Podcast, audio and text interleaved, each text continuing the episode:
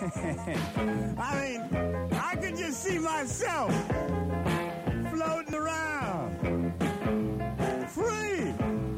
I mean, they say skydiving's a trip. To be actually a human being in orbit, I mean, wow.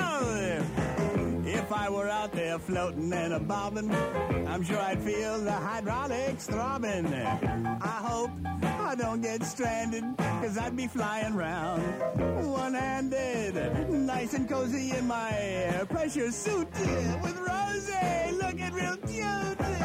I'd be a bona fide squirmer, high above Tierra Firma. I get a call from Mission Control. They'd say, hey, did we see you do a barrel roll? I'd say, call my daddy, call my mom. I've just achieved high altitude Shangri-La.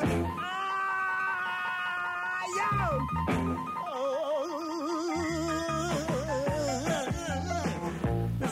Control. The messages we're getting from our spacewalker are garbled. Must be a mechanical problem. As I'm floating high above the ocean, I relieve that calamine lotion. The citizens look with dread as we pass dangerously overhead. Rosie, you're my baby. Rosie, drive me crazy. Rosie, you're the girl of my dreams.